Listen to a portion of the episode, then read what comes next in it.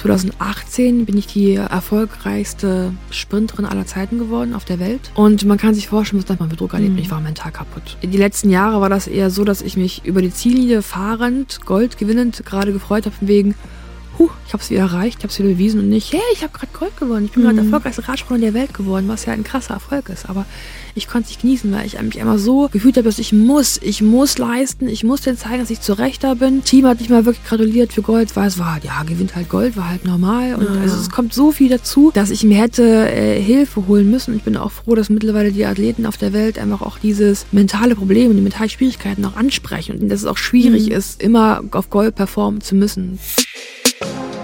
Hallo, ich bin Eva Schulz und das ist Deutschland 3000. Hier verbringe ich jeden zweiten Mittwoch so eine gute Stunde mit Menschen aus ganz verschiedenen Bereichen, irgendwo zwischen Pop und Politik. Mein Ziel ist, diesen Leuten so zu begegnen, wie ihr sie vorher noch nie gehört habt. Deutschland 3000 soll euch, mich und meine Gäste auf neue Gedanken bringen. Weil man, wenn man jemand anderes kennenlernt, auch immer ein bisschen was Neues über sich selbst erfährt. Mit 27 Jahren war Christina Vogel die erfolgreichste Bahnradfahrerin der Welt.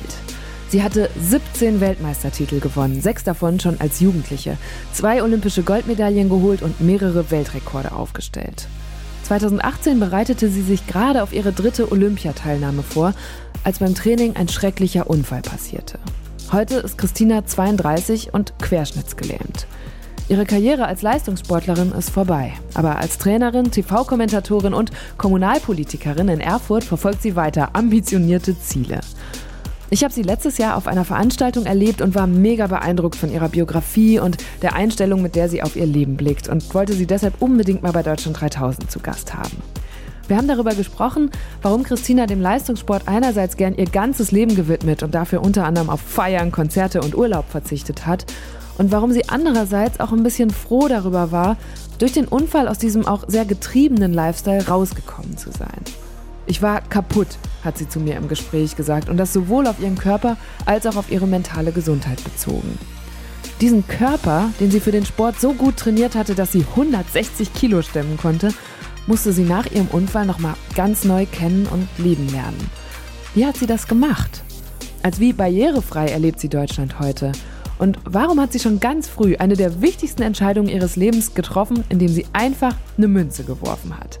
Das hört ihr jetzt. Und im Anschluss will ich übrigens auch noch auf ein, zwei Kommentare eingehen, die ihr uns zur letzten Folge mit dem Netzlehrer Bob Blume geschickt habt. Also bleibt am besten noch dran. Hier kommt jetzt aber erstmal eine gute Stunde mit Christina Vogel. Wo kommst du gerade her? Ja, vom Vortermin. Also ich habe äh, Termin am Vorher gehabt, also nichts nichts Spannendes oder sowas, ganz Business as, uh, as usual.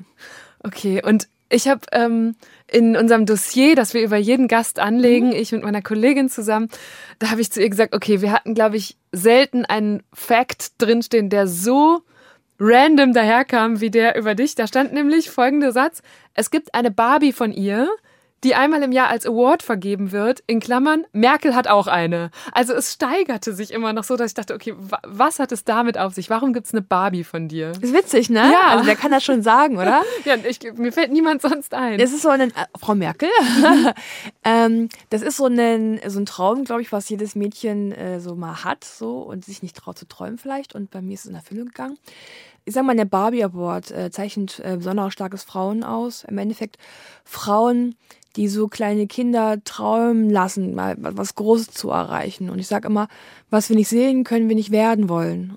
Und von daher ist es unter anderem Frau Merkel, ähm, Maya Kami Hambu ist auch geworden. Letztes mhm, Jahr eine, ne? genau, weil letztes Jahr eine Krankenschwester tatsächlich auch, die auch sehr publik ist, auch Bücher drüber schreibt und so über die ganze Pandemie und Co. Und äh, ja, ich habe das auch bekommen für so ja Resilienz und ähm, wie ich mit meinem Unfall, also meinem zweiten Unfall mhm. umgegangen bin. Und von daher gibt es den Award, ist kein Pokal, sondern eine Barbie, die so genauso aussieht wie ich. Verstehe. Und äh, steht quasi bei mir zu Hause. Man kann die leider nicht kaufen. Es gibt Rollstuhl-Barbies zu kaufen, mhm. aber meine nicht. Und ich dachte, Angela Merkel hätte dich als Barbie. Was ja auch Vielleicht arbeite cool ich mal dran. Aber auch so schon ziemlich cool, weil, also ja, mir fällt wirklich sonst auch niemand ein, den ich kenne, die eine Barbie oder generell Puppe von sich hat. Sehr cool. Ähm, und vielleicht müssen wir jetzt mal vorne anfangen. Du hast eine beeindruckende Karriere als Bahnrad Radfahrerin gemacht. Und stimmt es, dass du als Mädchen tatsächlich eine Münze geworfen hast mhm. und die hat dann darüber entschieden, welchen Sport du machst? Ganz genau. Ich war Tänzerin im Schülerfreizeitverein und zeitgleich Radsportlern. Ich meine, so im Alter von zehn, also so mal Grundschulalter, frühes, ja, weiterführende Schule, macht man ja Sachen, weil es die Freunde machen. Mhm. Und von daher haben wir zeitgleich irgendwie getanzt im Schülerfreizeitverein und zeitgleich habe ich irgendwie Radsport begonnen. Und irgendwann haben sie die Trinkzeiten überschnitten und ich musste mich entscheiden und konnte es halt eben nicht. Und wenn man sich so auf so einen Radsportwettkampf vorbereitet, möchte Trainer schon sehr, dass man halt da ist und sich gut vorbereiten mhm. kann. Wenn man aber auch auf so ein, zwei Tanzevents sich vielleicht vorbereitet, wäre cool, wenn man die Choreografie auch kann bei so einer großen Gruppe und auch da viel da ist. Und ja, ich, ich konnte mich halt einfach nicht entscheiden, weil mir beide Spaß gemacht hat. Also habe ich im Kinderzimmer da gestanden und habe gesagt, okay, Münzwurf muss es entscheiden. Und hast du jemals darüber nachgedacht, wie dein Leben verlaufen wäre, wenn diese Münze auf der anderen Seite gelandet wäre? Ja, nee, eigentlich nicht, ähm, weil war ja schön, wie es ist. Also ich habe eine wunderbare, tolle Radsportzeit gehabt, ähm, mache immer noch viele coole Sachen. Klar sind jetzt vielleicht einige, die mich kennen, die dann sagen, okay, wenn ich jetzt Tänzerin geworden wäre, dann wäre ich vielleicht niemals im Rollstuhl gelandet. Aber trotzdem ist alles okay. Ich bin damit völlig fein und es macht, macht Spaß, das Leben jetzt. Von daher denke ich mir, was, was soll ich da so Schicksalsentscheidungen äh, irgendwie in Frage stellen? Wer bin ich, der das machen kann? Mhm. Und andererseits ähm, wüsste ich, wenn ich Tänzerin geworden wäre, wäre ich ja keine professionelle Tänzerin geworden. Ich hätte dann ganz normal meinen Schulabschluss gemacht in, in Sommerda, wo meine Eltern noch wohnen, und wäre dann einem normalen Beruf nachgegangen, ohne so eine große Sportkarriere.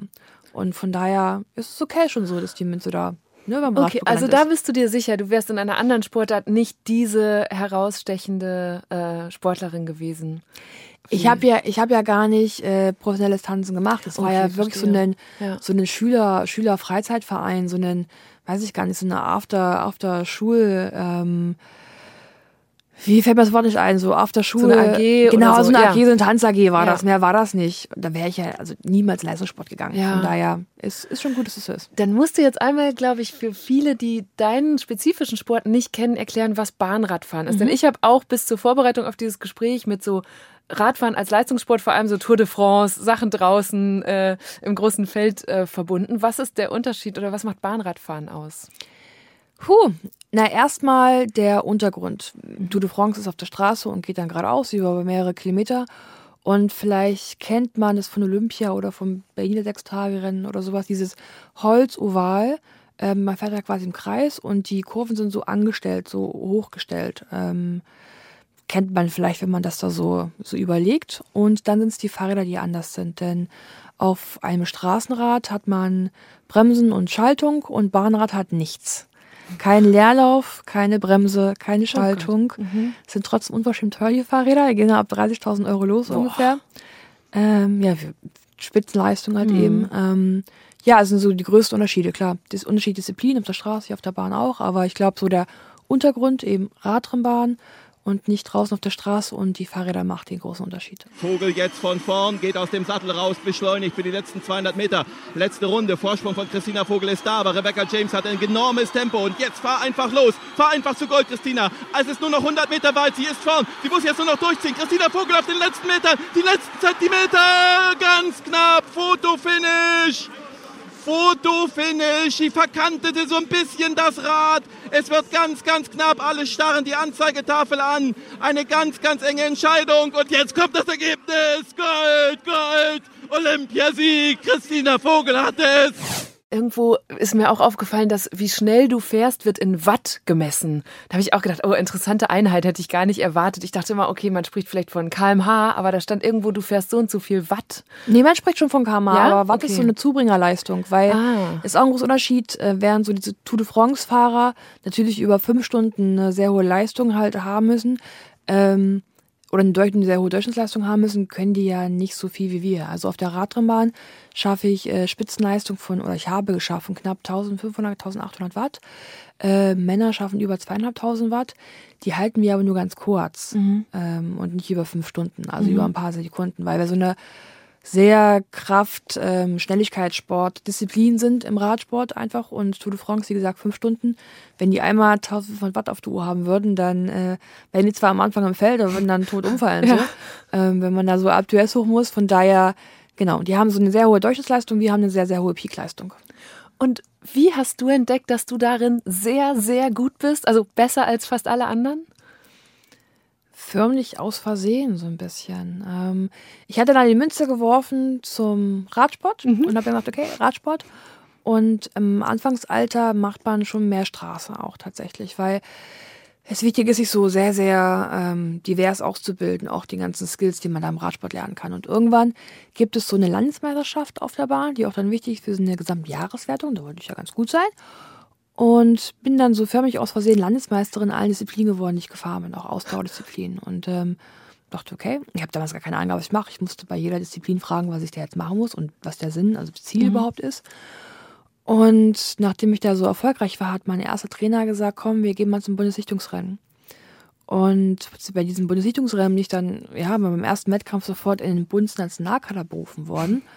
Also ging halt super schnell. Keine Ahnung, was ich da mache. Wie gesagt, ich musste fragen, was mache ich da überhaupt? Mhm.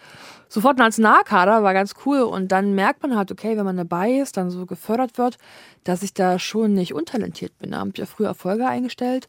Klar kommt danach später auch das ganze harte Training dazu, weil Talent bringt er nicht lange weiter. Und deswegen sage ich ja so förmlich aus Versehen, weil Menschen gesagt haben, komm, warum nicht? Wir probieren das mal mit dir. Und ich so, mhm. okay, ja, wenn du das sagst, dann machen wir das. Ja, so, so kam das irgendwie. Also zu richtiger Zeit, am richtigen Ort mit den richtigen Menschen um mich herum. Und wenn du gesagt, du sagst gerade, du wolltest schon am Anfang auf jeden Fall gewinnen. Glaubst du, es gibt so einen Charaktertyp Leistungssportler, Leistungssportlerin? Muss man dafür besonders diszipliniert zum Beispiel sein? Weil ich stelle mir dein Leben dann ja schon als junges Mädchen, als Jugendliche, die du in diesen Sport gegangen bist, auch sehr anstrengend vor. Da war ja dann neben Schule und Sport wahrscheinlich nicht mehr viel Zeit. Ja, aber das klingt so blöd. Es war aber okay, weil es ja Spaß gemacht hat. Mhm. Also klar, in dem jungen Alter, das Talent bringt ja noch weiter, ähm, macht Gewinn ja Spaß. Also ist toll. Ne? Mhm. So schnell so ein paar Rekorde knacken, irgendwie super in dein nach Hause bringen. Äh, super, super Output. Und Mama, Papa freuen sich auch, wenn ein Kind nie da ist, dass da Medaillen nach Hause kommen. Von daher stellt das Leben sich dann nach und nach einfach auch professionell ein. Es ist halt nie ein Verzicht gewesen. Von daher, also klar, äh, musste man gucken, wenn man nicht da war, was man Schule und Stoff nacharbeitet. Und ähm, während dann so andere, die dann so nach und nach dann so mit 15, 16 so ihre Sportkarriere beendet haben und dann geguckt haben, mhm. was sie so dann nach Schule überhaupt für einen Beruf machen war für mich immer klar, okay, Leistungssportlerin, ähm, weil ich das weitermachen wollte und auch das Glück hatte, auch weiter gefördert zu werden. Und von daher ist es nie ein Verzicht, sondern es ist einfach so, okay, es ist so, es macht Spaß und ich merke, ich habe auch dann irgendwann gemerkt, je mehr ich da reingebe, desto ja, mehr Output bekomme ich da halt einfach auch. Und es ist so peu à peu, dass man merkt, okay, Sportschule ist wichtig, muss ich machen. Ähm, ja, feiern gehen im Alter mache ich nicht, habe ich keine Zeit, weil Regeneration eben. Ähm, dann kommt so Schule, okay, Abschluss, was jetzt? Okay, Sportfördergruppe der Bundespolizei, okay, mhm. da kommt man weiter und so nach und nach kommt das Konstrukt einfach, dass man sich einfach viel professioneller ausbildet und einfach dann immer mehr Richtung Leistungssport geht und dann eben auch als, als Hauptberuf und nicht nur als ja, Sport, Sport neben der Schule. Mhm. Ja, jetzt hast du gerade schon gesagt, du bist zur Polizei gegangen, denn das habe ich mich auch gefragt, wenn es jetzt nicht ein super Breitensport wie Fußball ist, was macht man überhaupt, wenn man eine, eine Sportart für sich entdeckt hat, in der man eben am liebsten weiter Vollzeit trainieren möchte nach der Schule? Was gibt es da für Möglichkeiten? Ja, tatsächlich sowas. Ähm, es gibt diverse Landespolizeien, die da ähm, so eine Sportfördergruppen anhaben. Für mich kam die nur die Bundespolizei in, in Frage, weil es für mich das Gesamtpaket das, das Beste war mit Förderung und Freistellung und äh, Sozialversicherung, mhm. was damit alles dranhängt. Also ich habe mich mehr mit der Bundespolizei identifizieren können als mit anderen Disziplinen. Ähm, und unter anderem noch die Bundeswehr, die gibt es halt eben auch so. Aber da ist halt für mich immer blöd gewesen, dass man da 10, 20 Jahre bei der Bundeswehr ist und Leistungssport machen kann, mhm. gefördert wird und danach nichts mehr hat. Klar wird man danach mit so einem Berufsförderungsdienst noch ein bisschen gefördert, um halt den ist ja den ersten Arbeitsmarkt dann irgendwie ja, für einen ja. persönlich mit 30, über 30, da wieder reinzufinden. Aber ich fand Polizei cool, ich wollte schon mal Polizistin werden. Ähm, das zu verbinden mit dem Leistungssport war super. Und auch zu wissen, dass ähm, ich nach der Karriere auch eine Karriere ganz sicher habe, auf alle Fälle. So wie ich ja jetzt eben auch bin. Ich bin mhm. mittlerweile Trainerin bei der Bundespolizei. Und ähm, anders geht's halt nicht. Es gibt vielleicht noch hier und da, die studieren ähm, und dann noch ein paar andere Förderungen bekommen, aber das meiste muss schon tatsächlich über so eine Polizeien, Landespolizeien der Bundeswehr gehen. Ähm, weil man denkt zwar, ich sitze jetzt hier als 17-fache Weltmeisterin und zweifache Olympiasiegerin, aber davon leben konnte mhm. ich halt eben nicht. Das geht halt nur mit so einen ja, sozialen Förderungen einfach, die wir dann zum Glück auch haben, mhm. die auch weltweit einzigartig sind. Also es, wir können viel über unser Leistungssport meckern in Deutschland, auch zu Recht. Aber was das angeht, so Karriere nach der Karriere, das ähm, ist tatsächlich eine Welt einzigartig. Und du hast es jetzt eben, als ich danach gefragt habe, so direkt auf Verzicht bezogen. Das ist ja wahrscheinlich eine Seite der Medaille oder der Münze. Ähm, und auf der anderen Seite hast du ja unheimlich viele Dinge erlebt, bist zum Beispiel gefühlt um die ganze Welt gereist. Ich habe mir hier nur so ein paar Orte aufgeschrieben, wo du warst. Mexiko, Südafrika, Hongkong, Olympische Spiele in London und Rio. Was hast du da vielleicht einerseits durch diese Auslandsaufenthalte, aber auch eben durch diesen Turnierbetrieb für Erfahrungen gemacht, die dich vielleicht anders geprägt haben als jetzt Gleichaltrige, die nicht im, im, in diesem Sport drin steckten? Klingt ja ganz witzig, aber so viel kriegt man ja auch nicht mit vom Land. Also mhm. klar, man ist ja guckt links und rechts und so, ähm, kriegt ein bisschen was mit, aber es gibt natürlich auch Destinationen, da habe ich außer Radrennbahn und ähm, Hotel nicht viel gesehen. Gell? Ich war mal in Astana tatsächlich auch. Und gut, Astana ist auch nichts, ne? Da ist viel, viel Wüste drumherum, viel Steppe und so. Aber da war wirklich Hotel gegenüber das Shoppingcenter, um Kaffee zu trinken und Radrennbahn dann wieder weg. So. Also viel hat man da nicht gesehen. Aber die Länder hat man mehr Zeit gehabt und dann war es dann so ein bisschen öfter, was man gesehen hat. Ähm, aber was mir einfach geholfen hat, ist, dass man ja durch den Sport so sehr, sehr, sehr divers aufgewachsen ist. Also ich hatte schon immer Kontakt zu ähm, anderen Ländern, anderen Kulturen, ähm, anderen Hautfarben, anderen Ethien, die man ja auch bekommt und eben auch durch den Leistungssport auch Paralympics, also Menschen mit Behinderung. Und das macht einen schon weltoffener und mhm. lässt einen auch für manche Sache zu Hause auch reflektieren, ganz einfach. Ähm, und macht einen auch wieder stolz, wenn man nach Hause ist, wenn man denkt so, ein schönes Brot, ja, ein schönes deutsches Brot ist einfach das Beste. ähm, jetzt hast du, du hast gerade schon deine vielen Titel aufgezählt. Du hast auch mehrere Weltrekorde aufgestellt. Ja. Welche waren das? Ähm, also ich, ja, ich bin 200 Meter Weltrekord gefahren und 200 Meter Weltrekord gefahren und 500 Meter Weltrekord stehend und fliegend, also stehend mit der Miriam Welt zusammen hat eben auch. Also ja, ist vielleicht so Details, detailmäßig mhm. so, aber es gab, ja, es gab so ein paar, halte ich leider, einen halte ich noch tatsächlich, die 500 Meter fliegend, die halte ich noch. Den Rest, ähm, Wie ja, schnell warst du da? Äh, knappe 29 Sekunden ungefähr auf 500 Metern. Ähm, ja. Ich finde das faszinierend, dass man in, ähm, in unserer Ära der Geschichte überhaupt noch Weltrekorde aufstellen kann. Also, dass der Mensch scheinbar nie an seine Grenzen kommt, sondern dass immer noch jemand kommt, wie du gerade sagst, ne, dein Weltrekord, der wurde dir schon wieder abgerungen, vielleicht ein anderer, weil jemand anderes noch schneller war. Glaubst du, da gibt es irgendwann dann eine natürliche Grenze oder werden wir durch Materialien und diese sündhaft teuren Fahrräder und so immer noch schneller? Besser. Ja, irgendwann muss es mal eine Grenze geben, mhm. glaube ich. Die Frage ist nur, wo ist sie? Aber klar, ich meine, allein jetzt in meiner paar Jahre Leistungssport, 18 Jahre Leistungssport, was sich da an Material verändert hat, an Know-how, ist Wahnsinn. Man denkt das gar nicht, aber Bahnradsport ist ein bisschen wie Formel 1 fahren. Das Material ist da so unheimlich wichtig und die ganze Aerodynamik hat eben auch. Aber da entwickelt sich ja physiologisch, entwickelt es ja auch weiter. Das sind ja Mutanten vom ersten Mensch an, hat sich auch super viel entwickelt da auch und von daher so nach und nach kommt es halt einfach auch. Von daher ist es normal, dass wir immer schneller werden, höher, schneller, weiter, wie es so heißt. Aber ich glaube schon, dass dann irgendwo biologisch da mal so die Grenze ist. Mhm. Die Frage ist nur, wo ist sie, wann kommt sie, wie, wie werden es sehen. Und wie hat das deine Beziehung zu deinem Körper geprägt? Ich habe Fotos von dir gesehen aus dieser Zeit und habe gedacht, wow, also da hattest du in einem Oberschenkel gefühlt mehr Muskeln als ich im ganzen Körper.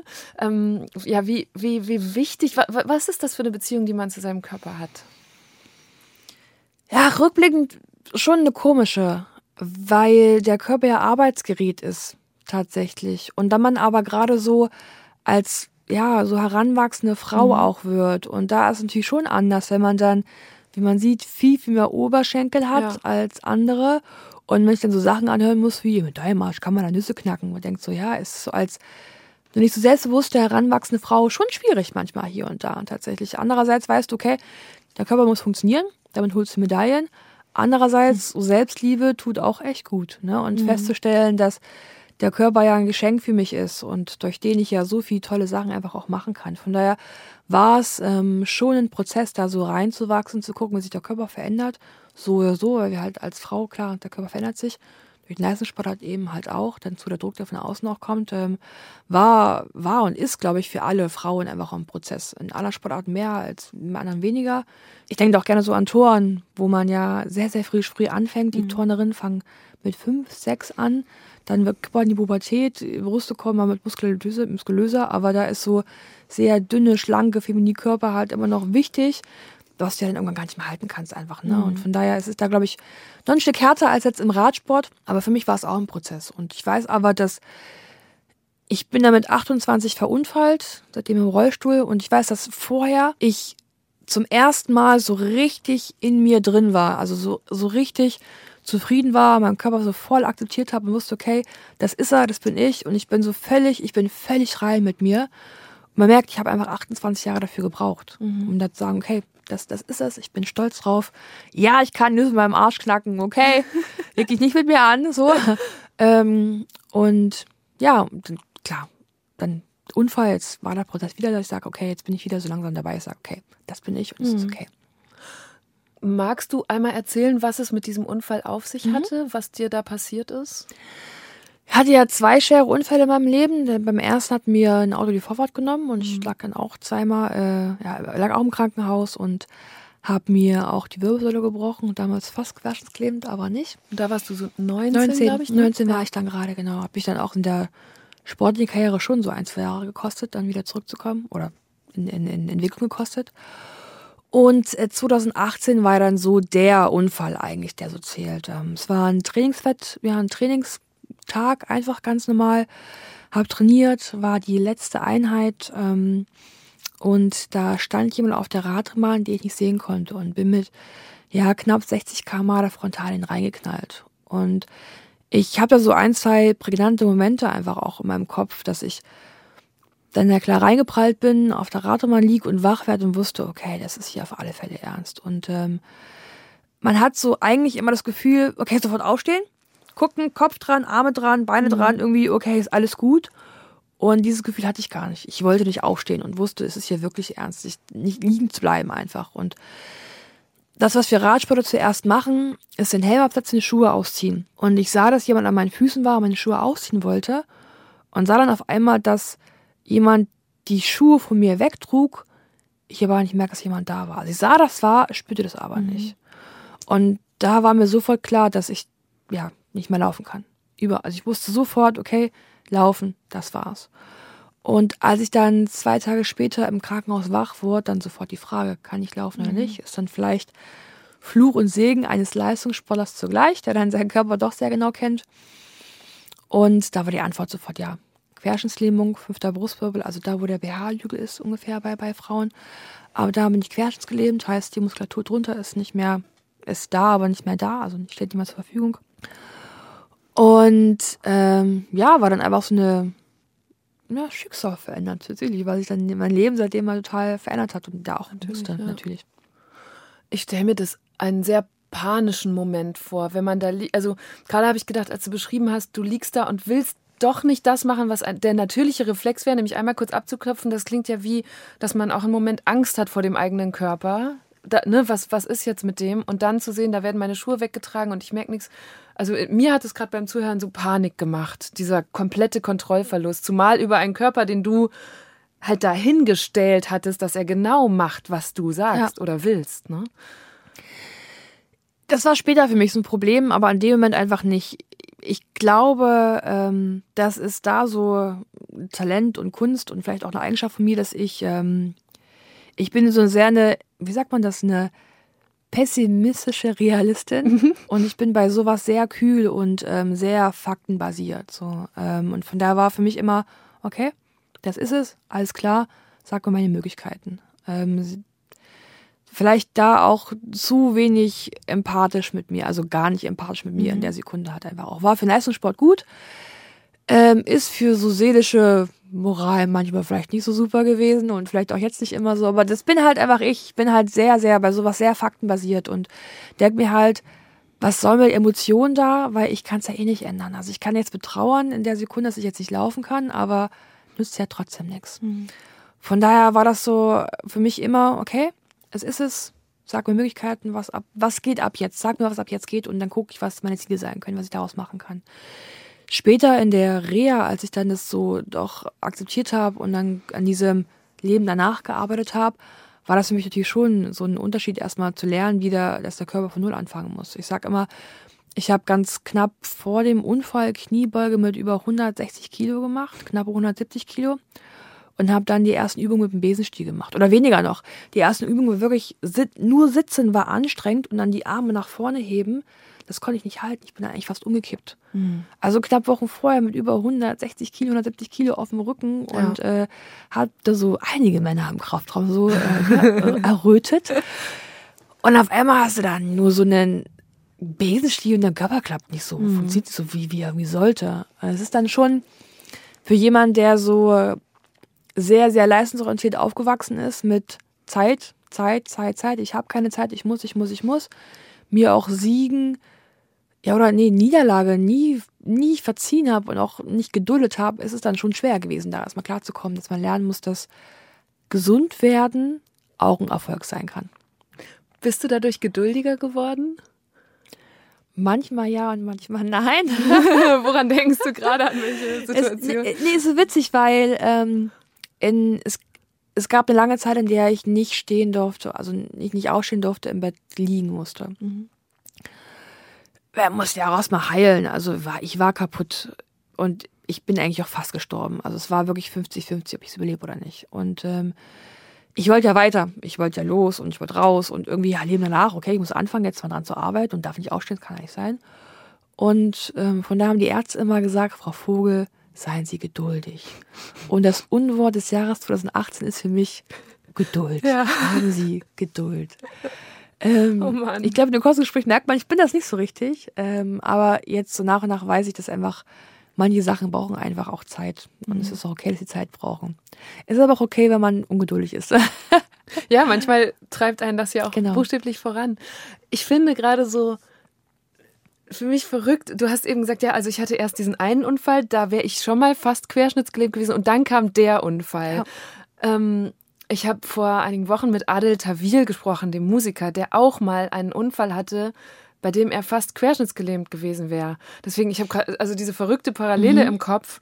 Ähm, und dann ging es so drum, was hat er daraus für Schlüsse gezogen? Du musst ja schon mit den 19 Jahren nach diesem Unfall irgendwie danach ein bisschen anders gelebt haben, oder? Wenn man einmal so knapp an sowas vorbeigeschraubt ist, kann man irgendwie sagen, hat dich das fast ein bisschen auf diesen zweiten Unfall vorbereitet oder wie, wie haben sich diese Erlebnisse auf dein Mindset ausgewirkt?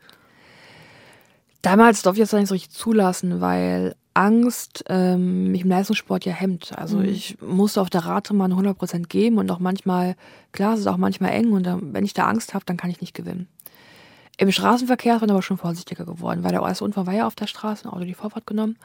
Ähm, ist man schon vorsichtiger geworden, war dann doch lieber so, okay, vielleicht mal lieber bei Gelbbremse, nicht bei Rot erst. Ähm, und vor allem auch, wenn ja Fahrrad nicht so viele Airbags hat wie ein Auto, mhm. da ist man ein wenig vorsichtiger geworden. Aber für mich war es einfach wieder so ein Moment, dass ich wusste, dass wenn ich an einer Sache hart arbeite und da alles reingebe, dass ich lohnen kann. Tatsächlich. Und für mich war, ja, ich hatte einen Unfall im Mai 2009 und acht Monate später war ich bei der Bahnradweltmeisterschaft in Kopenhagen und es war damals so die erfolgreichste WM einer deutschen Bahnradsportlerin seit über 20 Jahren. Mhm. Also und du hast gerade noch gesagt, du hast zwei Jahre gebraucht, um. Nein, nicht zwei Jahre gebraucht, aber mich hat das zurückgeworfen. Mhm. Also, mich hat, ich weiß, wenn wäre der Unfall nicht gewesen, dann in dem Prozess wäre ich immer schon auf, ich hätte früher erfolgreicher sein können. Ähm, hat so eine Unfall und lange nicht trainieren können und dann auch andere erstmal Körper heilen lassen, das kostet einen ultra viel Zeit als Leistungssportler. Vorhin hätte ich einfach schon früher ähm, ja, Weltspitze sein können, was ich noch nicht war. Aber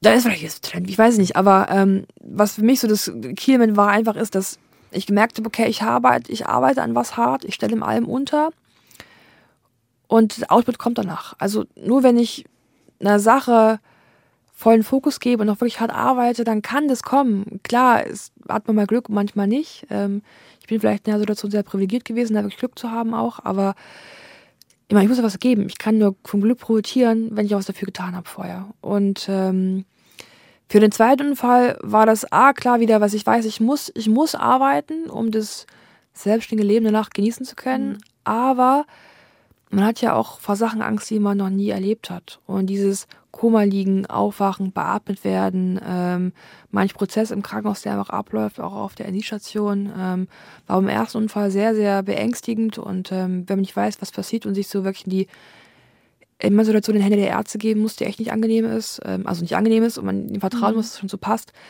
Wenn man das mal durchlebt hat, war es beim zweiten Unfall leichter für mich, das einfach auch zu machen und zu wissen, okay, ich vertraue dem, ich lasse mich da quasi auch ein und das passt schon. Es gibt so eine, oh, es gibt so eine Maschine, die hilft einem beim Abhusten. Äh, ich hatte unter anderem auch eine Lungenentzündung und seit Corona wissen wir, wie schwierig das ja. sein kann mit Lungenentzündung.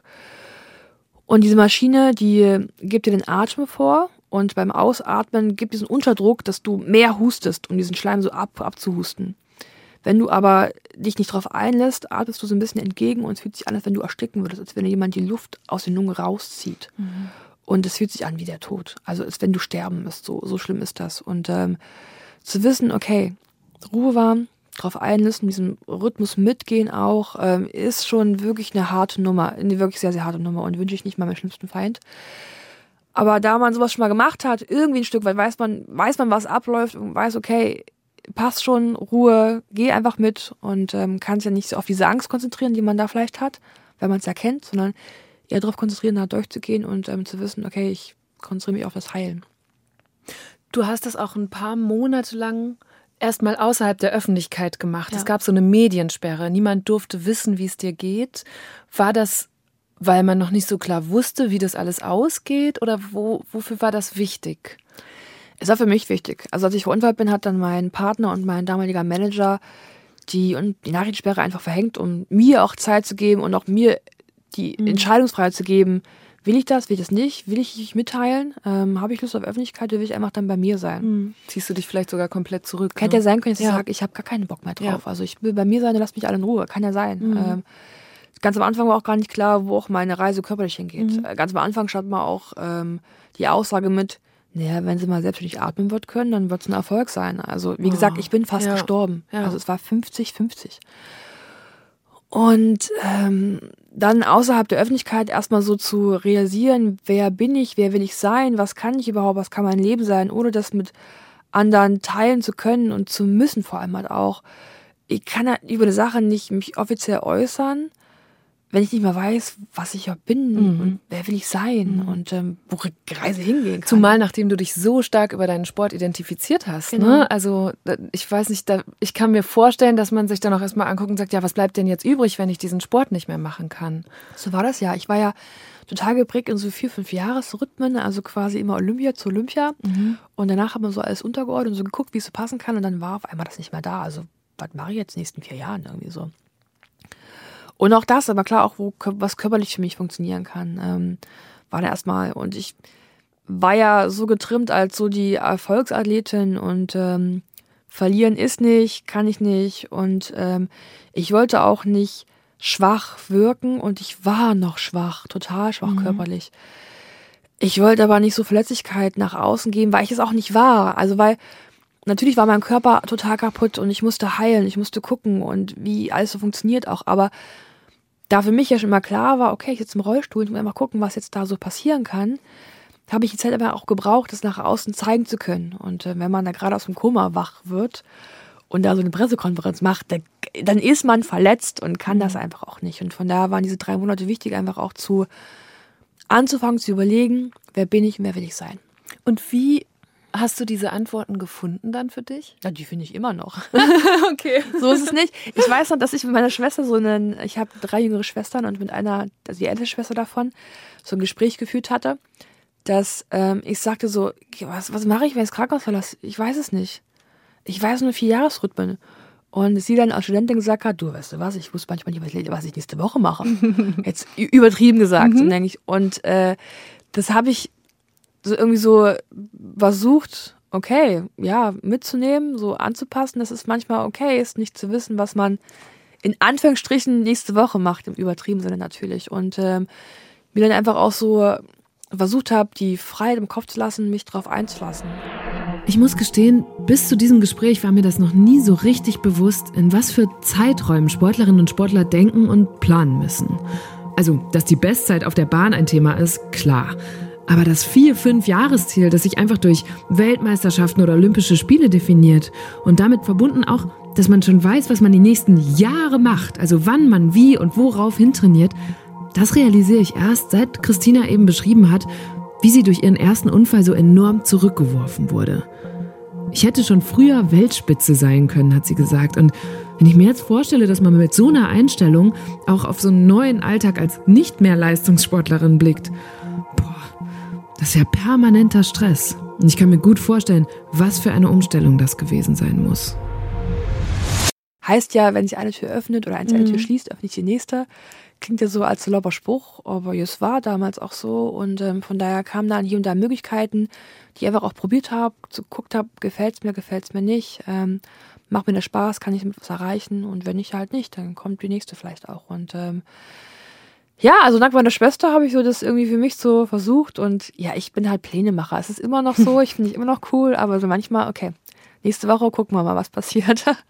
Und als du dann ähm, diese Mediensperre aufgehoben hast, diese Nachrichtensperre, du hast eine erste Pressekonferenz gegeben und Interviews, da kam auch ziemlich schnell die Frage auf, ob du dann jetzt als paralympische Athletin ja. weiter trainieren würdest. Und du hast gesagt, nee. Warum nicht? Es ist natürlich für viele leicht, ähm, das Thema Sport, mich mit Sport immer eher mhm. zu, in Verbindung zu bringen. Und das geht auch nicht ohne. Ich mache ja aufgrund immer noch viele Sachen mit Leistungssport bin Trainer bei der Bundespolizei, kommentiere hier und da auch. Also es ist immer noch ein ganz, ganz großer Part meines Lebens und wird nicht ohne gehen. Aber der Leistungssport macht ganz, ganz viel mit einem. Und mir hat es mental sehr, sehr, also physisch sehr viel abverlangt. Ähm, 2018 bin ich die äh, ja, erfolgreichste Sprinterin aller Zeiten geworden auf der Welt. Und man kann sich vorstellen, was dann für Druck, was man für Druck erlebt. Mhm. Ich war mental kaputt. Also die letzten Jahre war das eher so, dass ich mich über die Ziellinie fahrend, Gold gewinnend, gerade gefreut habe, von wegen, huh, ich habe es wieder erreicht, ich habe es wieder bewiesen und nicht, hey, ich habe gerade Gold gewonnen, ich bin mhm. gerade erfolgreichste Radsportler der Welt geworden, was ja ein krasser Erfolg ist. Aber ich konnte es nicht genießen, weil ich mich einmal so gefühlt habe, dass ich muss, ich muss leisten, ich muss denen zeigen, dass ich zurechter bin. Team hat nicht mal wirklich gratuliert für Gold, weil es war, ja, gewinnt halt Gold, war halt normal. Und ja. also es kommt so viel dazu, dass ich mir hätte äh, Hilfe holen müssen. Ich bin auch froh, dass mittlerweile die Athleten auf der Welt einfach auch dieses mentale Probleme und die mentalen Schwierigkeiten auch ansprechen. Und nicht nur auch Athleten, sondern einfach auch Menschen, dass man Menschen ansprechen, dass es auch schwierig mhm. ist, immer auf Gold performen zu müssen, zu können, wie auch immer es ist, was von einem abverlangt. Und ähm, von da war ich fast dankbar für den Unfall, dass der mich aus diesem Hamsterrad einfach rausgeholt hat. Und mich hat auch realisieren lassen, dass ich niemals musste. Ich konnte, ich musste aber nichts. Ich habe genug bewiesen, dass ich kann. Oh Mann, es macht mich gerade voll traurig, das zu hören. Das ganze Leben einer Leistungssportlerin ist auf einen Sieg wie bei den Olympischen Spielen ausgerichtet. Und dann kann man sich vor lauter Druck und Erwartung nicht mal drüber freuen, wenn man das schafft. Lange Zeit hat kaum jemand im Leistungssport über diese Themen gesprochen. Und dann brachen im Jahr 2021 gleich zwei internationale Topstars mit dem Tabu. Die japanische Tennisspielerin Naomi Osaka gab bekannt, dass sie die Presseverpflichtungen rund um die French Open als enorm belastend empfinde und deshalb nicht daran teilnehmen werde. Als sie dafür dann eine Geldstrafe zahlen sollte, zog sie sich komplett aus dem Turnier zurück. In einem Tweet erklärte sie, dass sie seit ihrem Sieg bei den US Open 2018 mit Depressionen zu kämpfen habe. Und auch die weltberühmte US-Turnerin Simone Biles machte wenig später ihre psychischen Probleme öffentlich und stieg bei den Olympischen Spielen in Tokio aus dem Teamwettbewerb aus. Ich habe genug bewiesen, dass ich kann. Aber dahin zu kommen hat natürlich auch gedauert. Und ich habe auch gebraucht zu realisieren, dass ich halt einfach einen geilen Sport gemacht habe. Also ich mhm. bin jetzt dankbar über meine Karriere, wie es in meiner Karriere nicht sein konnte. Was traurig ist einfach ein Stück weit. Aber um die Frage zu beantworten, ich weiß, was passiert, wenn ich sage, ich werde wieder Leistungssportlerin. Ich fange da an, wo ich aufgehört habe und nicht wie jeder andere, der erstmal gucken kann, wie ist es halt so, weil die mhm. Menschen wollen und die sind ja für mich auch, ja klar, zum Glück auch gewöhnt, dass ich äh, Medaillen gewinnen kann. Und ich kann das nicht. Also ich kann nicht da, ich kann nicht da oben anfangen. Ich kann nicht mit Druck von Olympia anfangen, wo ich gerade erstmal gucken muss, wie die, die Disziplin für mich so funktioniert. Mhm. Und ich brenne so doll für den Bahnradsport und ich kann mich diesem Druck nur aussetzen, wenn ich was finde, was genauso geil ist für mich wie Bahnradsport. Und das gibt es für mich nicht. Vielleicht sitze ich morgen im Kanu, im Ruderboot, auf dem Pferd, ich mache Curling, gibt es auch paralympisch. Dann sage ich, okay, das ist es, das mache ich jetzt. Mhm. Aber das Leben danach, nach dem Leistungssport, wäre ja eh gekommen. Jetzt ein bisschen früher, als es für mich geplant war. Aber okay, so ist es halt auch. Und ähm, von daher gewinne ich auch dem Unfall sehr, sehr viel Positives ab. Bin hart zu sagen, auch was dankbar dafür natürlich. Ähm, aber ich bleibe im Radsport, so wie es ist. Und von daher Paralympics ist für mich einfach auch, ja, nach wie vor immer noch ein Nein. Ähm, es passt schon so, es passt schon so. Es gibt in diesem Podcast auch immer entweder oder Fragen. Mhm. Äh, wir haben auch okay. keine Münze, das heißt, du musst dich selbst entscheiden. entscheiden. Okay, naja. ähm, die erste ist High Heels oder Sneaker. Weißt du, was das Coole an der Querschnittslähmung ist?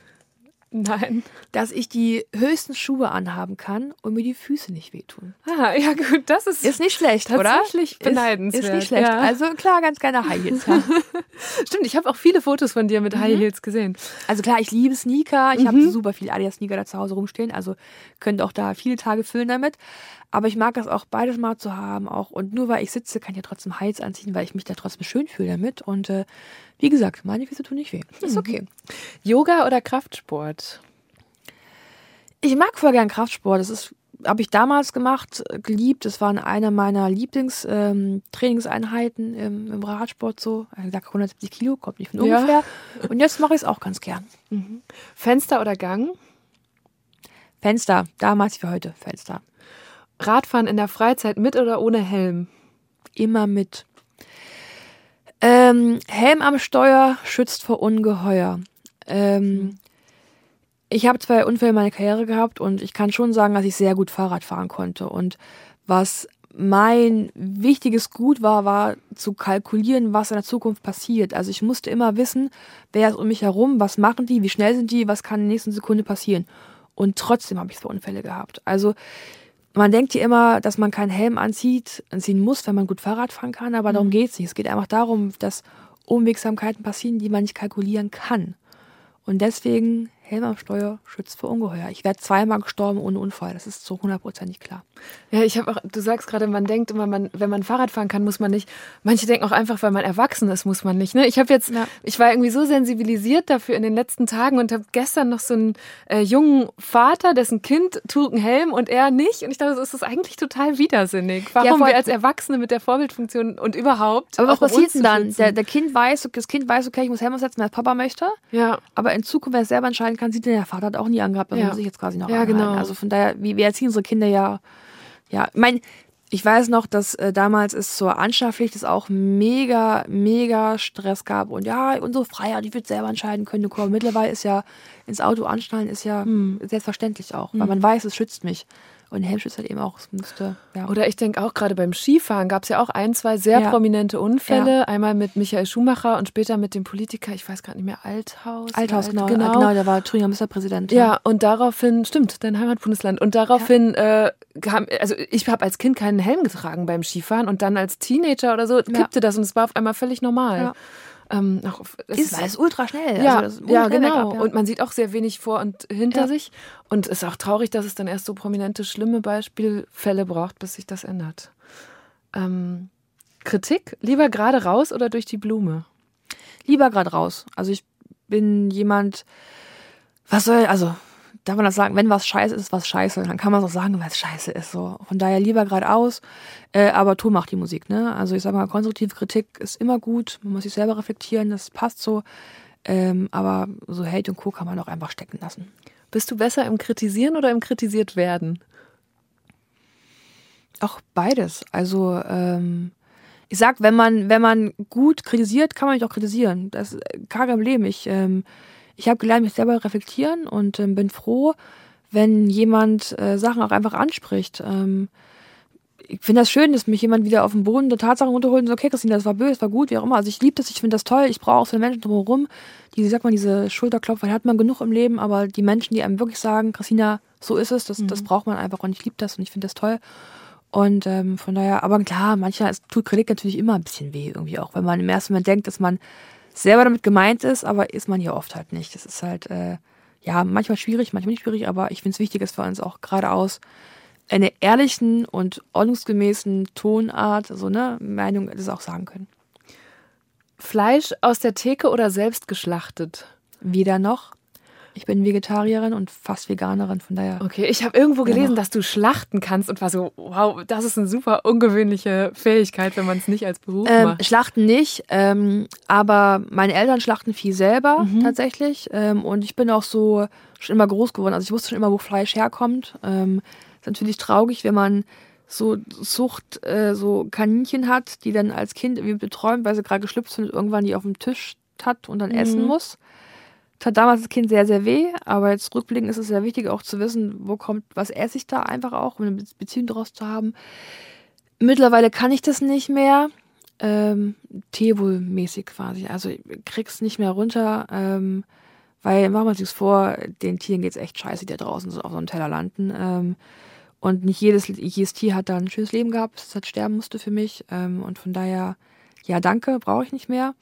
Stellt aber fest, dass es mir tatsächlich gesundheitlich viel besser geht. Ähm, mhm. Also viel, viel besser geht. Es war, hätte ich nicht gedacht, dass es sich so, so verändert mit allem, ähm, was so Verdauung angeht, Haut angeht, auch ähm, ja, Fitness und Aktivität, so Agilität ist viel besser geworden seitdem und von daher ähm, passt das schon so. Hm. Was war aufregender, dein erster Fallschirmsprung oder dein erstes Clouseau-Konzert? Mm. Huh. Ähm, ich glaube Fallschirmspringen. Also ich war, in der Tat, ich bin jetzt 32 Jahre alt. Ähm, ich war beim gesamten Leben erst zweimal auf einem Konzert. Das war zweimal Clouseau. Grüße gehen raus. Jetzt, ja, Grüße gehen raus. Ja, wobei ich habe jetzt Tickets mir gekauft, war ich sehr glücklich, für Madonna. Wow, okay. Im, äh, im November. Die spielt nur zweimal in Deutschland. Mhm. Ja. Ich bin sofort mit Wecker direkt pünktlich angerufen, dass ich sofort Tickets kriegen kann. Und das Konzert war in 20 Stunden ausverkauft. Also ich war luckily. ähm, aber so ein Fallschirmsprung ist schon mal eine Nummer. Wenn er so auf der 5000 Meter Höhe da die Tür aufgeht und man weiß, das ist es jetzt. Also ich wirke, glaube ich, oft wie so große Klappe und so Felsenbrandung und mich kann nichts irgendwie so umwerfen. Aber wenn da die Tür aufgeht, man weiß, das ist es jetzt. Huh, Mhm. Huh, sage ich, war ich schon kleinlaut, aber es war, war wahnsinnig krass und ich kann das jedem empfehlen, ähm, weil das so viel verbindet mit total Adrenalin, super schnell und man kann so die ersten Sekunden so gar nicht atmen, weil das so schnell irgendwie auch alles ist und die Wolken vorbeifliegen. Und dann, wenn man da so, so ein bisschen tiefer kommt, der Fallschirm aufgeht, es ist so, total Frieden, Natur und du und du bist so klein, so die Welt so groß und alles wirkt irgendwie so ganz anders, ne? so über den Wolken, wie man so sagt. Mhm. Also so ein super krasser Mix und ähm, wie gesagt, auch ich hatte sehr viel Angst da, als die Tür so aufging. Ich habe mich getraut. Ich dachte, na gut, jetzt ist mir hoch, der ganze Aufwand für mich, jetzt müssen wir halt. Ne? Jetzt kann ich, jetzt kann ich aber Nein sagen irgendwie. Ähm, schon angeschaut, weil es so ein äh, Doppel, so ein Tandem, wie sagt man das, Partnersprung mhm. war. Äh, aber ich würde es immer wieder machen. Also ich wäre sofort wieder hochgeflogen, tatsächlich. Wahrscheinlich würden die meisten Leute einen Fallschirmsprung als aufregender als ein Konzert empfinden. Ich habe die beiden in die Frage gepackt, weil es, glaube ich, auch beides Sachen sind, die du erst gemacht hast nach deiner mhm. Sportlerinnenkarriere. Ne? Da, du hast, glaube ich, beschrieben, davor hattest du gar keine Zeit für solche Sachen. Nee, gar nicht. Ich habe Leistungssport alles, alles untergeordnet. Aber es war auch okay. Also, wie gesagt, es war für mich kein Verzicht weil es für mich die geilste Sache war, die ich jemals gemacht habe. Es hat super Spaß gemacht und ich habe auch das Glück gehabt, ähm, sehr, sehr erfolgreich zu sein, wie nicht viele, äh, mhm. in, die ich erlebt habe, meine Karriere auch und nicht viele Leistungssportler. Von daher ist es okay gewesen, die Aufmerksamkeit gewesen zu sein. Das hat schon gepasst. Dafür, wie gesagt, habe ich fast jeden Kontinent in meinem Pass. Ist auch okay. Letzte Entweder-Oder-Frage ist, was zieht sich länger? Eine Redaktionssitzung im ZDF, wo du bei manchen Sportereignissen mhm. mitberichtest, oder eine Fraktionssitzung im Erfurter Stadtrat? Mhm. Also klar, beim Fernsehen muss ich auch viel beraten werden und kennen Sie ja schon selber. Also mhm. man bespricht sich, bespricht sich, bespricht sich. Ja. Ähm, aber ich glaube bei der Politik schon. Also ich muss sagen, Fraktionssitzungen gehen wir uns relativ schnell. Äh, sind uns gut einig oder was ich einig sind, aber können gut miteinander reden. Aber das würde ich, glaube ich, eher so rüber widmen, auch so manche Stadtratssitzung, wo man denkt so, Junge, Junge, Leute, ey, Junge, Junge. Also in der freien Wirtschaft wäre das nicht, ne?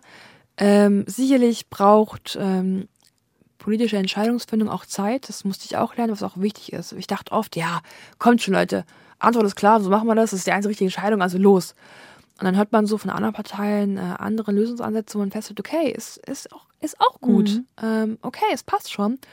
Und deswegen dauert manches auch so lange, weil es wichtig ist, auch sich gegenseitig zu hören und zu reflektieren und auch zu überlegen, was ist jetzt das Beste. Und es ist halt so, dass politische Entscheidungen oft nicht die beste sind oder die, die, die perfekteste Lösung, aber die beste für, für alle. Mhm. Das dauert Zeit. Und dementsprechend ist so manch äh, Stadtratssitzung auch sehr langwierig. Aber naja gut, manchmal wird es auch schneller gehen, aber so ist es halt. Und du sitzt, das muss man vielleicht noch einmal kurz äh, einordnen, in der CDU-Fraktion im Erfurter Stadtrat. Ja. Das ist ja zumindest in meiner Wahrnehmung relativ ungewöhnlich, dass eine Sportlerin, als du hast eben auch davon gesprochen, dann kommt irgendwann die mhm. zweite Karriere, da in die Politik geht. Wie ist es denn dazu gekommen bei dir? Cool ist ein Ehrenamt, mhm. macht man da nebenberuflich quasi und ähm, da wird sich ähm, die Marion Walzmann, sitzt für uns auch im EU-Parlament, ähm, die hatte mich in der Zeit, als ich gerade überlegt habe, was mache ich, wenn ich das Krankenhaus mal verlasse, gefragt, ob ich nicht Lust hätte, das zu machen, ob ich zu kandidieren. Ich durfte da parteilos kandidieren, mhm. es immer noch. Und dann war ich so, okay, ich weiß nicht, also was mache ich jetzt? Okay, mache ich das mal, probiere ich mal. Ähm, für mich war es aber so die Beweggründe, dass ich ja als Leistungssportlerin die Welt gesehen habe und weiß, wo es besser, wo manche Sachen besser laufen, wo manche Sachen natürlich super gut bei uns zu Hause laufen. Ich wäre sehr dankbar, weil die Stadt mir sehr viel gegeben hat, auch als Leistungssportlerin. Und für mich war es immer so der Fels in der Brandung, nach Erfurt zurückzukommen, so runterzukommen, einfach auch wieder Energie zu tanken. Und Jetzt sitze ich im Rollstuhl. Ich sehe die Welt einfach natürlich aus einer anderen Perspektive wie, wie alle anderen. Und ich bin Polizistin. Also ich habe die Welt gesehen durch den Leistungssport, jetzt im Rollstuhl und als Polizistin ähm, oder als Angehörige der Bundespolizei, jetzt kein Streifendienst natürlich nicht, ähm, wäre schwierig. Wenn da so ein Bandit die Treppe runterläuft, dann ich warte mal auf den Fahrstuhl. Aber da ich so diese drei anderen, ich sag mal, Weltanschauungen mitbringe als so viele andere am Stadtrat, natürlich klar durch meine Agenda, durch meine Biografie, war es für mich wichtig, das irgendwie auch reinzugeben und die Sichtweisen einfach auch mitzutragen in den Stadtrat. Von daher dachte ich, okay, aber sind es fünf Jahre, wenn es mir keinen Spaß macht, dann kann ich immer sagen, will ich nicht. Ähm, aber wenn man was nicht probiert, kann man nicht wissen, ob es einen Spaß macht, oder? Mhm. Ja, und ich finde das deshalb so spannend, weil es eine politische Ebene ist, auf die wir, also sage ich auch wir Journalisten, Journalistinnen, viel zu selten gucken, obwohl da eigentlich mit die bürgernächste ja. und alltäglichste Politik gemacht ja. wird. Ich habe zum Beispiel gesehen, ihr habt neulich über die äh, Bundesgartenschau äh, mhm. abgestimmt, ob die jetzt in Erfurt stattfinden soll oder Wieder nicht. stattfinden soll. Ja, genau. Und wie, wie hast du gestimmt? Äh, jein. Moment, das ging doch nicht, oder? Jein. Ähm, naja, weil, ähm, also es gibt so eine internationale Bundes eine internationale Gartenschau, mhm. die wollen wir auf alle Fälle für 2032 oder 2034, knapp zehn Jahren. Ähm, da wird noch viel gemacht, das können wir schaffen. Und wäre, glaube ich, auch dienlich für uns, wie die ganzen so Erfurter Seenplatte. Erfurt hat mhm. super viele Seen drumherum, super schön. Muss ein bisschen was gemacht werden, auch so anbindungsmäßig und Co. Das wäre super. Ähm, jetzt aber in fünf Jahren die nächste Bundesgartenschau. Das, wir haben weder die Mittel, noch macht das Sinn. Ähm, ich sag immer, es ist gerade Wahlkampf auch, Wahlkampf geht los, so ein bisschen in anderthalb Jahren ist es, ähm, Bürgermeister macht gerade Wahlkampf bei der Bundesgartenshow. Es war toll. Ich fand es super schön, wie sich Erfurt gemausert hat auch dadurch. Es war auch wichtig, es gibt auch so ein paar Fördermittel auch, die wichtig sind für uns. Mhm. Aber jetzt mal ehrlich, wir haben Sanierungsstau, was Schulen und Kindergarten angeht. Und ähm, ich fände halt cooler, Kinder in die Schule zu schicken und nicht in Containern sitzen zu lassen und äh, Sportstätten zu sanieren, dass die auch Sportunterricht erleben können, als jetzt eine schöne Pflanze da am, auf dem Egerpark zu haben. Äh, ne? Von daher, ja, also deswegen sage ich ja nein. Klar, finde ich cool, aber wir haben gerade auch andere, andere Sachen und es ist manchmal frustrierend, weil ich sage so, in Erfurt ist gerade auch so viel Klientelpolitik, liegt aber auch so an der politischen Landschaft in Thüringen, ist dann doch sehr sehr linksorientiert, so, ähm, ja, linke, linke mhm. regiert, regiert Thüringen äh, im, im, im Landtag. Und das ist manchmal, ist manchmal ärgerlich, weil ich manchmal denke, so Leute, um was geht's jetzt hier eigentlich? Um Blumen oder um Zukunft unserer Kinder, die unser Land mal regieren sollen. Jetzt ist es sehr hart und sehr, ja, ich sehr, sagen, sehr, glaub, sehr extrem. Der Ministerpräsident auch, jetzt auch. Natürlich nicht. also ich weiß, es ist jetzt sehr, sehr hart und sehr extrem. Auch die Aussage ist sehr extra, sehr extrem, mhm. aber ich glaube, es verdeutlicht so ein bisschen, was ich damit auch sagen muss, was halt, was ich gerade auch irgendwie wichtiger fände. Und gibt es, weil du gerade von Klientelpolitik sprichst, gibt es Leute, die versuchen, dich in deinen Themen und Entscheidungen zu beeinflussen? Mhm. So als Stadtrat? Das eher nicht. Und natürlich tun wir das alle, weil wir ja uns, uns anhören und ähm, auch erzählen, warum es meine Perspektive vielleicht die richtige ist mhm. oder auch eine der richtigen ist. Von daher beeinflussen wir es quasi alle. Aber ich sag mal, die ganze Stadtratsarbeit hat mich so ein bisschen diplomatiefähiger, also das ein bisschen viel diplomatiefähiger gemacht, als ich vielleicht vorher es auch gewesen bin. Gab es noch andere Dinge, die dich da überrascht haben oder die dich nerven? Also ich finde witzig, eben hast du noch gesagt, ich bin, bin, ein ungeduldiger Mensch. Ich hatte immer einen vier, fünf Jahresplan und jetzt sagst du, nee, also fünf Jahre bis zur nächsten Bundesgartenschau, auf keinen Fall.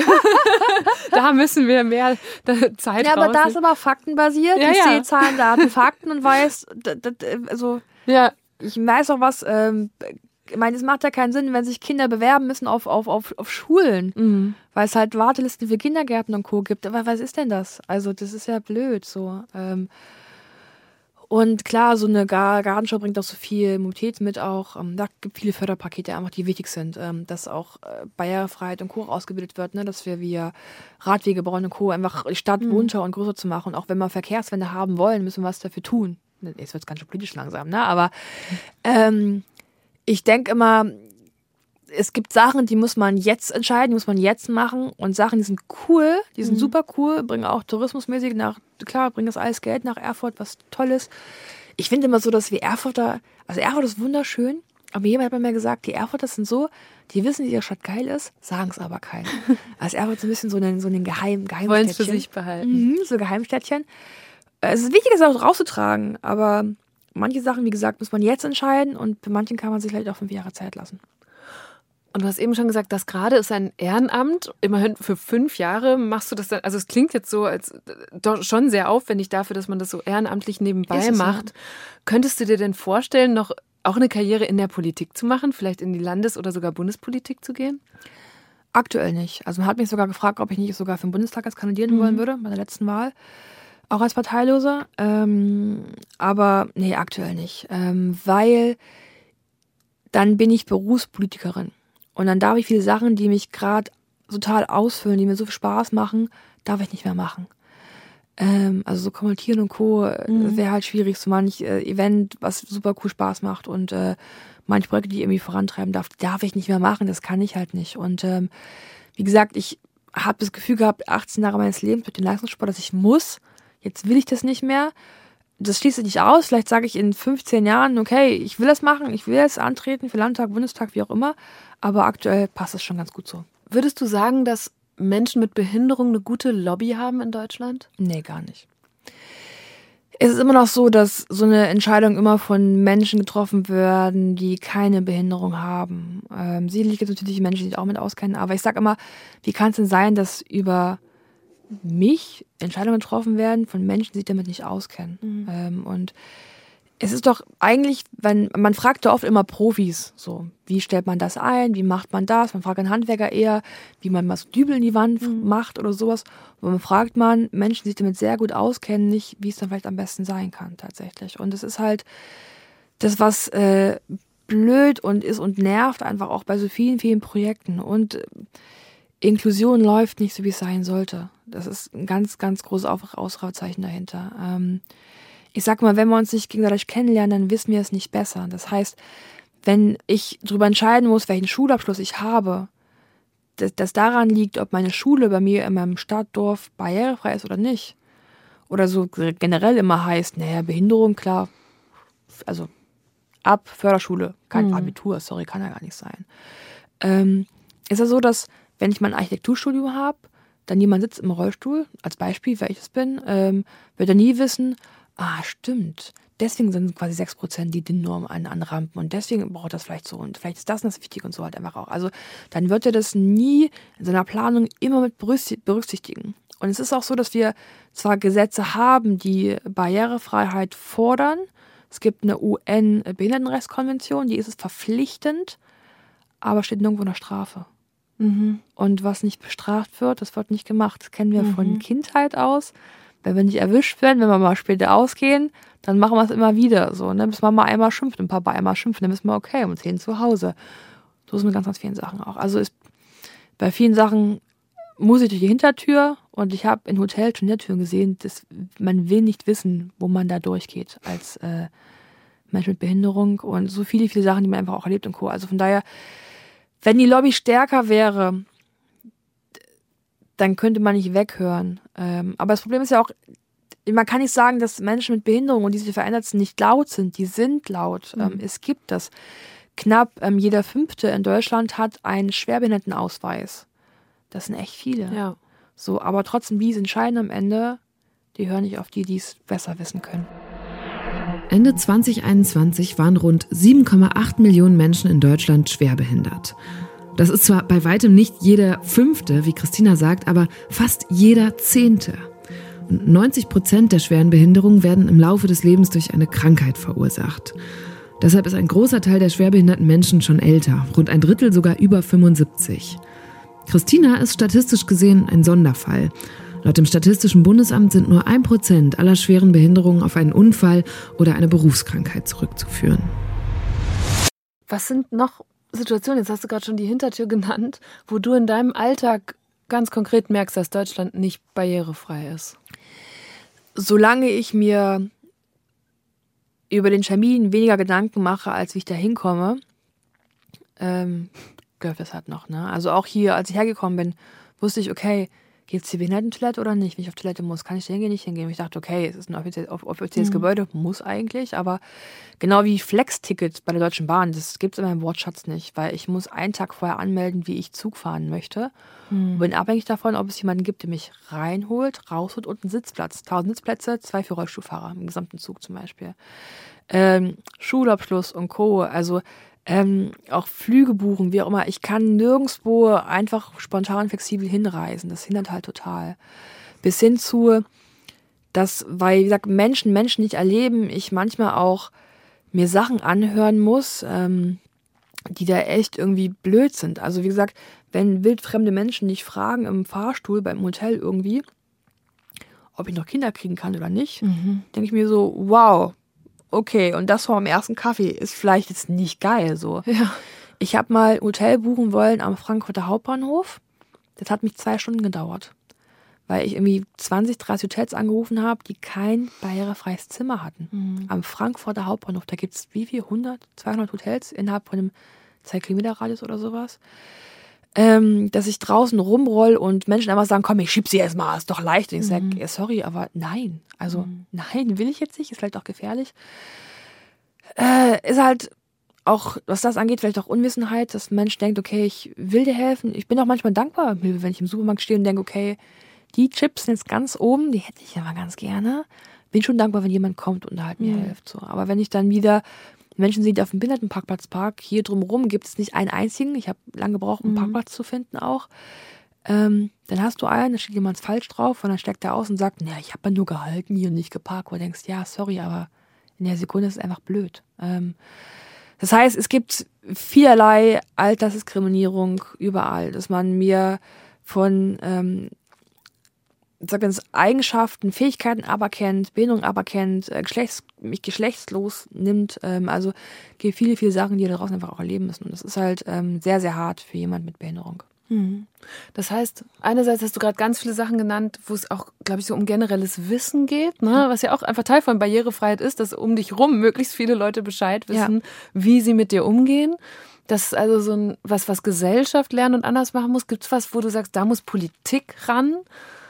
Das ist gerade so das, mit am dringendsten. Das vielleicht? Problem ist ja, es gibt die Regeln ja tatsächlich mhm. auch, aber die müssen einfach auch durchgesetzt werden. Von daher muss Politik das einfach fordern und durchsetzen. Also ähm, ich verstehe natürlich, dass es manche Behinderungen gibt, die es unheimlich schwierig machen, auch Inklusion stattfinden zu lassen halt auch. Ähm, gibt so viele Mehrfachbehinderungen. Aber jetzt in meinem Fall zum Beispiel, ich kann halt nur nicht gehen. Warum darf ich dann nicht in den ganz normalen Kindergarten gehen? Also ich kann mhm. halt nur nicht gehen.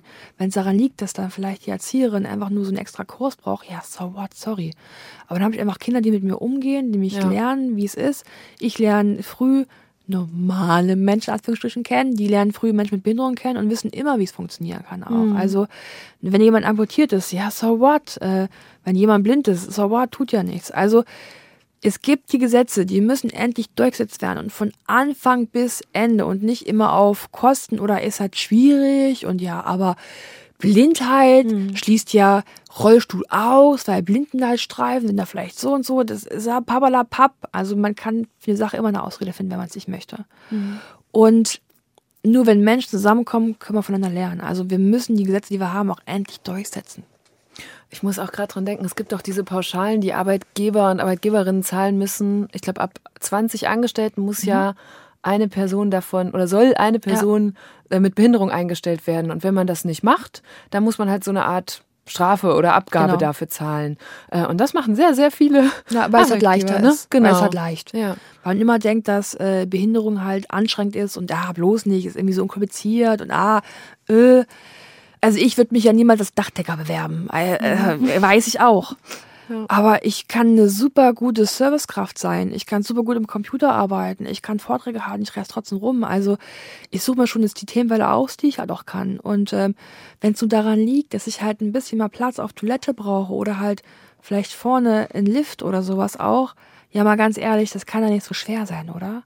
Und es ist halt immer so, dass halt dann so eine Firmen denken, die da mal einen Menschen mit Behinderung einstellen, dass man jetzt Samariter in der Gesellschaft ist. Und ich denke, nein, mhm. nein, ich habe einfach nur das gemacht, was mir einfach verlangt wird. Und mhm. nicht mehr und nicht weniger. Und ähm, jetzt hast du gerade schon gesagt, manche Leute nehmen dich so als geschlechtslos wahr. Das ist auch ein Thema, ähm, habe ich bei der Vorbereitung gesehen, das dir wichtig ist, wo du sagst, da müssen wir enttabuisieren und deswegen sprichst du auch drüber. Was glaubst du, warum haben Menschen Berührungsängste, wenn es um Sexualität von Menschen mit Behinderung geht? Ich würde es, glaube ich, größer fassen, weil es wieder so ist, dass ähm, was wir nicht kennen, davor haben wir Angst und da haben es bei uns sich im Fokus drin. Ob es jetzt damals mhm. beim Unfall ist, äh, mit Sachen, die ich, Momente, die ich einmal erlebt habe, damit es weiter einfach auch sicherer war. Und da ist halt eben auch, wenn ich jetzt frage, wie viele Menschen mit Behinderung kennst du tatsächlich aus deinem Freundeskreis? Ist naja, keine fünf. Keine also fünf? Sind sehr wenige. Dann ja. sind es mehr als äh, mehr als sonst. Ähm, die Frage stelle ich oft ganz oft, wenn ich Vorträge habe. Mhm. Und ich sage mal, zu 95 Prozent heißt es keinen. Tatsächlich. Also, wenn fast alle, die ich so in meinem mhm. Leben mal so erlebe, nicht einen mit Behinderung kennen, dann frage ich mich, wo sind die alle? Und die gibt es ja. Mhm. Also es gibt diese ja. Menschen. Und da wir uns nicht, wie gesagt, nicht kennen, nicht, nicht, nicht, nicht lernen, einfach auch haben wir Angst davor und haben Respekt davor und glauben, dass halt lieber eine Pauschale zu zahlen halt einfacher wäre, weil es wäre so kompliziert. Ähm, glauben nicht dran, dass das jetzt einfach auch möglich ist und würden halt nicht so eine super persönliche Frage einfach da am Fahrschiff früh morgens vor Busch stellen, ob ich jetzt noch Kinder kriegen kann oder nicht. Also geht es noch was? Können die noch Kinder kriegen? Ich denke, äh, ähm, ja, kann ich, ganz normal. Ähm, ja, von daher ist es so, ich glaube, weil Gesellschaft und Politik und viele andere Menschen ähm, das nicht machen, was sie machen müssten, liegt es auch an uns, diese Aufklärung voranzutreiben und deswegen auch offiziell darüber zu sprechen, dass ähm, ich versuche Menschen zu erreichen, aufzuklären, ein bisschen zu ja, edukieren, also zu, zu erziehen, zu bilden, mhm. einfach was es angeht dass die Welt irgendwann mal so barrierefrei wird und inklusiv wird und divers wird, wie sie einfach auch gehört. Und ich finde, Diversität ist ein Zubringer, ist ein Gewinn. Ich meine, ich sag immer, wenn wir alles dasselbe tragen würden, wäre halt langweilig, ne? So. Und wenn wir alle die gleiche Meinung haben, dann hätten wir keinen Prozess mehr, dann würden wir nicht vorwärts kommen, hätten wir keine tolle neuen Ideen und die Gesellschaft würde stehen bleiben. Von daher ist Diversität einfach auch ein Gewinn, ob das männlich, weiblich ist, ob das queer ist, ob das schwarz, weiß oder ob es mit Behinderung oder ohne Behinderung ist. Also ich will einfach, dass die Gesellschaft versteht, Diversität ist ein Zugewinn, das ist, ist wichtig. Und äh, auch in Zeiten von Arbeitskräftemangel, ja, ja. hallo, die sind da. Ja. Stellt die einfach ein. Mhm. Ähm, wenn wir jetzt zum, zum Schluss kommen, denn wir sprechen ungefähr eine gute Stunde, mir ist noch hängen geblieben, was du vorhin gesagt hast, dass du nicht verletzlich wirken wolltest nach außen, nicht schwach wirken wolltest. Ist das immer noch so? Mm, ja, irgendwie schon und irgendwie nein, weil ich natürlich auch schon ganz gern zeigen möchte, dass es halt Momente gibt, in denen man nicht, nicht stark sein kann. Dass es okay ist, dass man auch diese Momente hat, weil man ist nicht jeden Tag 100 Prozent. Also mhm man liebt sich einen Tag mehr, einen Tag weniger, man ist einen Tag stärker. Den einen Tag scherzt sich im Fahrstuhl, wenn so eine blöde, diskriminierende Sache da kommt und ähm, im nächsten Tag tut es mir ganz, ganz doll weh. Und ich glaube, es ist wichtig, das zu zeigen, dass wir keine Maschinen sind. Zeitgleich geht das ja aber nicht weg, ne? Mhm. dass man sich ja so kennengelernt hat, wie man so ist und ähm, äh, als Kämpferin wirken möchte, für sich auch für sich auch wirken möchte einfach auch. Ne? Dieses Fake it until you make it mhm. ist dann ganz, ganz oft so und von daher, es macht es, glaube ich, ähm, ein gesundes Mittelmaß einfach auch. Okay, ich nehme das als Schlusswort. Mhm. Danke. Danke ja. für diese gute Stunde, Christina. Danke. Für diese gute und sehr inspirierende. Danke. Das war eine gute Stunde mit Christina Vogel und ich bin richtig froh, dass sie hier bei Deutschland 3000 war, weil sie für mich wirklich so alles mitgebracht hat, was wir immer suchen, wenn wir unsere Gäste einladen. Einmal ja eine große Offenheit, mit der sie so ihre ganz persönliche Geschichte erzählt hat, dann die Schlüsse, die sie aus ihren Erfahrungen gezogen hat und von denen man auch was für sich selbst mitnehmen kann und nicht zuletzt ist sie ja auch noch ein sehr politischer Mensch, der all das auch wieder in einen größeren gesellschaftlichen Kontext einordnet. Also ich hoffe, euch ging es wie mir und euch hat diese Folge gefallen. Falls ja, freue ich mich, wenn ihr Deutschland 3000 euren Freundinnen, Familien oder Kollegen weiterempfehlt, weil uns das wirklich hilft, noch viele neue Hörerinnen und Hörer zu gewinnen. Und seit neuestem gibt es ja auf Spotify auch die Möglichkeit, direkt in der App Feedback zur Folge zu schreiben. Nach der letzten guten Stunde mit dem Lehrer und Bildungsinfluencer Bob Blume haben uns ganz viele von euch geschrieben, was sich aus eurer Sicht am deutschen Bildungssystem ändern muss.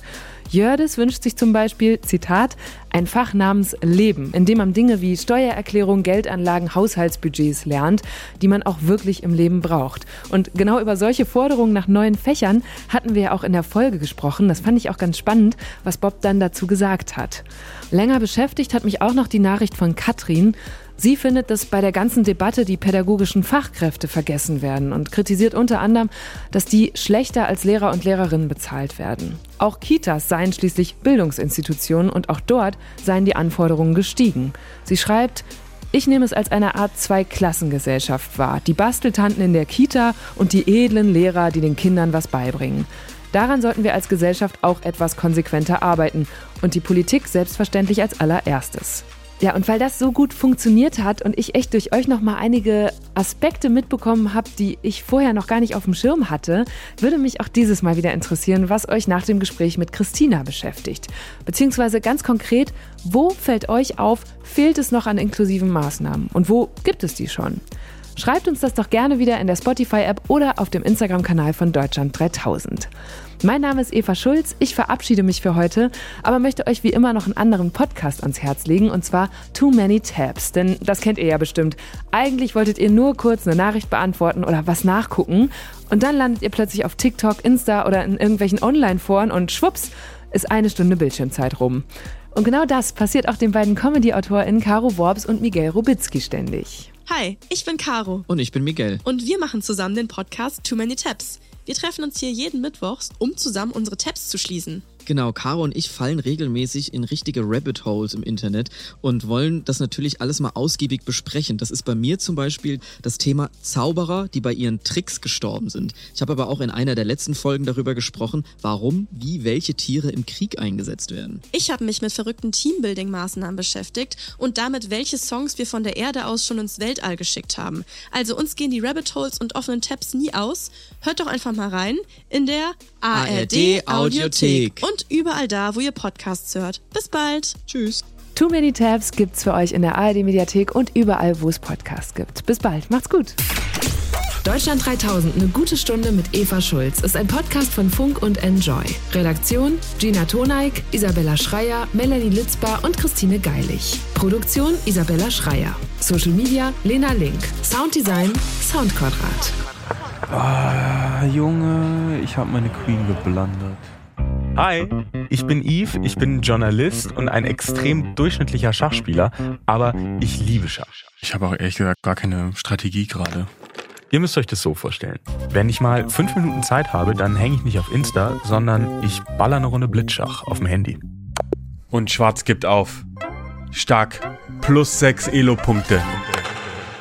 Und seit ich an diesem Podcast über den größten Skandal in der Schachgeschichte arbeite, lebe ich quasi meinen Traum. Ich darf mich jetzt nämlich nicht mehr nur von irgendwelchen Cacks im Internet abzocken lassen, sondern auch von richtigen Pros. Und alles nur, weil das hier passiert ist. Das ist, das ist eine unglaubliche Sensation. Oh my gosh, we have a tweet. Das hat er noch nie gemacht. Und Carlsen ist der beste Spieler der Welt. What? What, what happened? Did Carlsen resign? Uh, can you confirm or not confirm that it has to do with suspecting him of cheating? I will not comment on that. Das Schachdrama.